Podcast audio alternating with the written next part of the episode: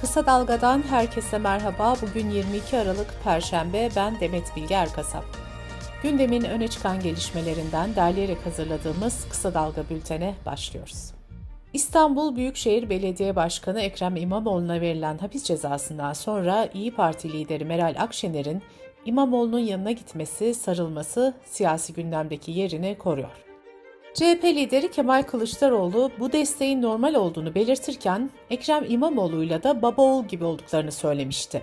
CHP lideri Meral Akşener'in İmamoğlu ve Mansur Yavaş'ın adaylıkları konusundaki çıkışını ise partinin iç işlerine karışmak olarak yorumlamıştı. İyi Parti Genel Başkanı Meral Akşener'in bu konuda neler söyleyeceği merak ediliyordu. Akşener Partisi'nin dünkü meclis grup toplantısında İmamoğlu'na verdiği destekle ilgili şunları söyledi. Bundan 20 sene önce yaşadığı haksızlık karşısında nasıl Sayın Erdoğan'ın yanına koştuysam bu sefer de Ekrem kardeşimin yanına koştum. Akşener Ekrem İmamoğlu'na verilen cezayı eleştirirken iktidara da İstanbul'a çökmenize izin vermeyeceğiz diye seslendi. Cumhurbaşkanı Erdoğan'ın gündeminde de Kılıçdaroğlu'nun İmamoğlu'na yönelik baba oğul benzetmesi vardı. Erdoğan partisinin grup toplantısında Bay Kemal oğluna sahip çık, o kendisine başka ebeveynler arama peşinde dedi. Sözlerine şaka bir yana diye devam eden Erdoğan, altılı masanın da yanında yöresinde kendine yol açmak için dolananların hangi oyunları çevirdikleri bizi ilgilendirmiyor ifadesini kullandı. CHP çocuk istismarı ve çocuğa karşı şiddet olaylarının önüne geçilebilmesi için mecliste araştırma komisyonu kurulmasını istedi. CHP önergesinde Hiranur Vakfı kurucusu Yusuf Ziya Gümüşel'in kızını 6 yaşındayken evlendirdiğini hatırlatarak şu ifadeleri kullandı. Bu tekil örnek dahi çocukların yeterince korunamadığını, çocuk istismarı vakalarına yönelik yeterli önlem alınamadığını göstermektedir. Radyo Televizyon Üst Kurulu Halk TV, Tele1 ve Fox TV kanallarına ceza verdi. Kurul üyesi İlhan Taşçı, Halk TV'de yayınlanan Medya Mahallesi'ne terörün mimikle övüldüğü iddiasıyla ceza verildiğini söyledi. Tele1'e verilen cezanın gerekçesi ise Ekrem İmamoğlu'na verilen hapis cezasına dair yapılan halkın iradesine darbe yorumu oldu. Fox TV'de İlker Karagöz'de Çalar Saat programında tip milletvekili Sera Kadıgil'in Cumhurbaşkanı Erdoğan'a yönelik bir tek gün pazara gitse şu cümleyi kurmaya utanır sözleri de ceza nedeni olarak kabul edildi. Ankara'da tartışmalı ato kuleleriyle ilgili yapılan imar değişikliğine mahkemeden yürütmeyi durdurma kararı geldi. Ankara Ticaret Odası 2011 yılında Eskişehir yolu üzerinde bulunan mülkiyeti olan alanda yüksek yoğunluklu yapı inşa etmeye başlamıştı. Kuleler için Melih Gökçek döneminde iki kez parsele özel emsal getirilmişti. Her iki plan değişikliği de Mimarlar Odası Ankara Şubesi'nin başvurusuyla yargı tarafından iptal edilmişti. Grip başta olmak üzere RSV, rinovirüs gibi virüslerin neden olduğu hastalıklar artış gösterdi. Sağlık Bakanlığı influenza virüsünün görülme oranının bir haftada %9'dan %14'e yükseldiğini açıkladı. Türk Toraks Derneği 65 yaş üstü yetişkinler, kalp hastalığı, kronik akciğer hastalığı, diyabet, kronik böbrek hastalığı olanlarla 5 yaş altı çocuklar, sağlık çalışanları ve gebelerin risk grubunda olduğunu vurguladı. Aşı tavsiyesinde bulunan dernek yakın temastan kaçınılması gerektiğini hatırlattı. Bu arada göğüs hastalıkları uzmanı Profesör Doktor Şevket Özkaya da pandeminin ilk zamanlarında görülen akciğer tutulumu vakalarının yeniden arttığını söyledi. Kısa Dalga Bülten'de sırada ekonomi haberleri var. Cumhurbaşkanı Recep Tayyip Erdoğan milyonlarca çalışanın beklediği asgari ücret zammının bugün açıklanacağını duyurdu. Erdoğan partisinin grup toplantısından sonra gazetecilerin soruları üzerine de herkesin her söylediğiyle adım atamayız. Bizim sırtımızda küfe var, küfe olmayanlar rahat konuşur dedi. Türk İş Genel Başkanı Ergün Atalay, asgari ücret teklifinin 9 bin lira olduğunu ve bu rakamın altındaki herhangi bir kararı kabul etmeyeceklerini söylemişti. Erdoğan konuşmasında ekonomiyle ilgili değerlendirme yaparken önümüzdeki aylarda enflasyonun tepe taklak aşağı ineceğine şahit olacağız dedi. Enflasyon konusunda bir açıklamada Hazine ve Maliye Bakanı Nurettin Nebati'den geldi. Nebati, yüksek enflasyon hepimizin canını yakmış olsa da aldığımız önlemlerle onun da boynunu aşağı doğru kırmış durumdayız diye konuştu. Türkiye Büyük Millet Meclisi AKP'nin önerisi üzerine gündeminde hazır bulunan yasa tekliflerini görüşüp 3 Ocağı kadar tatile girme kararı aldı. Henüz meclis gündemine gelmeyen emeklilikte yaşa takılanlar düzenlemesi de yeni yıla kalmış oldu. Merkez Bankası yılın son faiz kararını bugün açıklayacak.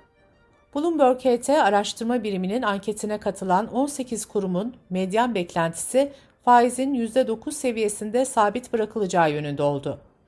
Ankette seçime kadar faizde değişiklik bekliyor musunuz sorusunu cevaplayan 18 kurumdan 17'si hayır derken sadece bir kurum evet cevabını verdi.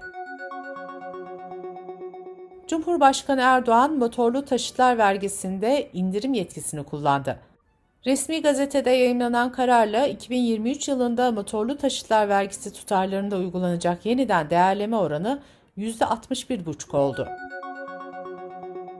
Bu arada Cumhurbaşkanı Erdoğan'ın imzasıyla yine resmi gazetede yayınlanan karara göre film gösterimi, spor musabakaları, at yarışları ve konserlerde alınan eğlence vergisi oranı %0 olarak belirlendi. Türkiye İstatistik Kurumu Kasım ayı itibariyle yıllık enflasyonu %84.39 olarak açıklamıştı. Enflasyonun alım gücüne etkisini incelemek için kredi kartı borçlarını araştıran karşılaştırma sitesi encazip.com'a göre vatandaşların bireysel kredi kartı borcu geçen yıla göre %99 arttı. Sahte içkiden can kayıplarının önüne geçmek için hazırlanan sistemle etil alkol üretenlerin denetlenmesi planlanıyor. Tarım ve Orman Bakanlığı'nın getirdiği sistemle alkol ticaretinde ürün hareketi izlenip etil alkolün yasa dışı ticarette kullanılmasının önlenmesi amaçlanıyor. Yıl sonuna kadar etil alkol üretimi yapan 15 firmanın tamamının sisteme dahil edileceği belirtiliyor. Dış politika ve dünyadan gelişmelerle bültenimize devam ediyoruz. Afganistan'da yönetimi elinde bulunduran Taliban, kadınların üniversiteye girişlerini yasakladı. Uluslararası İnsan Hakları İzleme Örgütü bu utanç verici bir karardır diye tepki gösterdi. Taliban'ın kararına Türkiye'den de tepkiler geldi.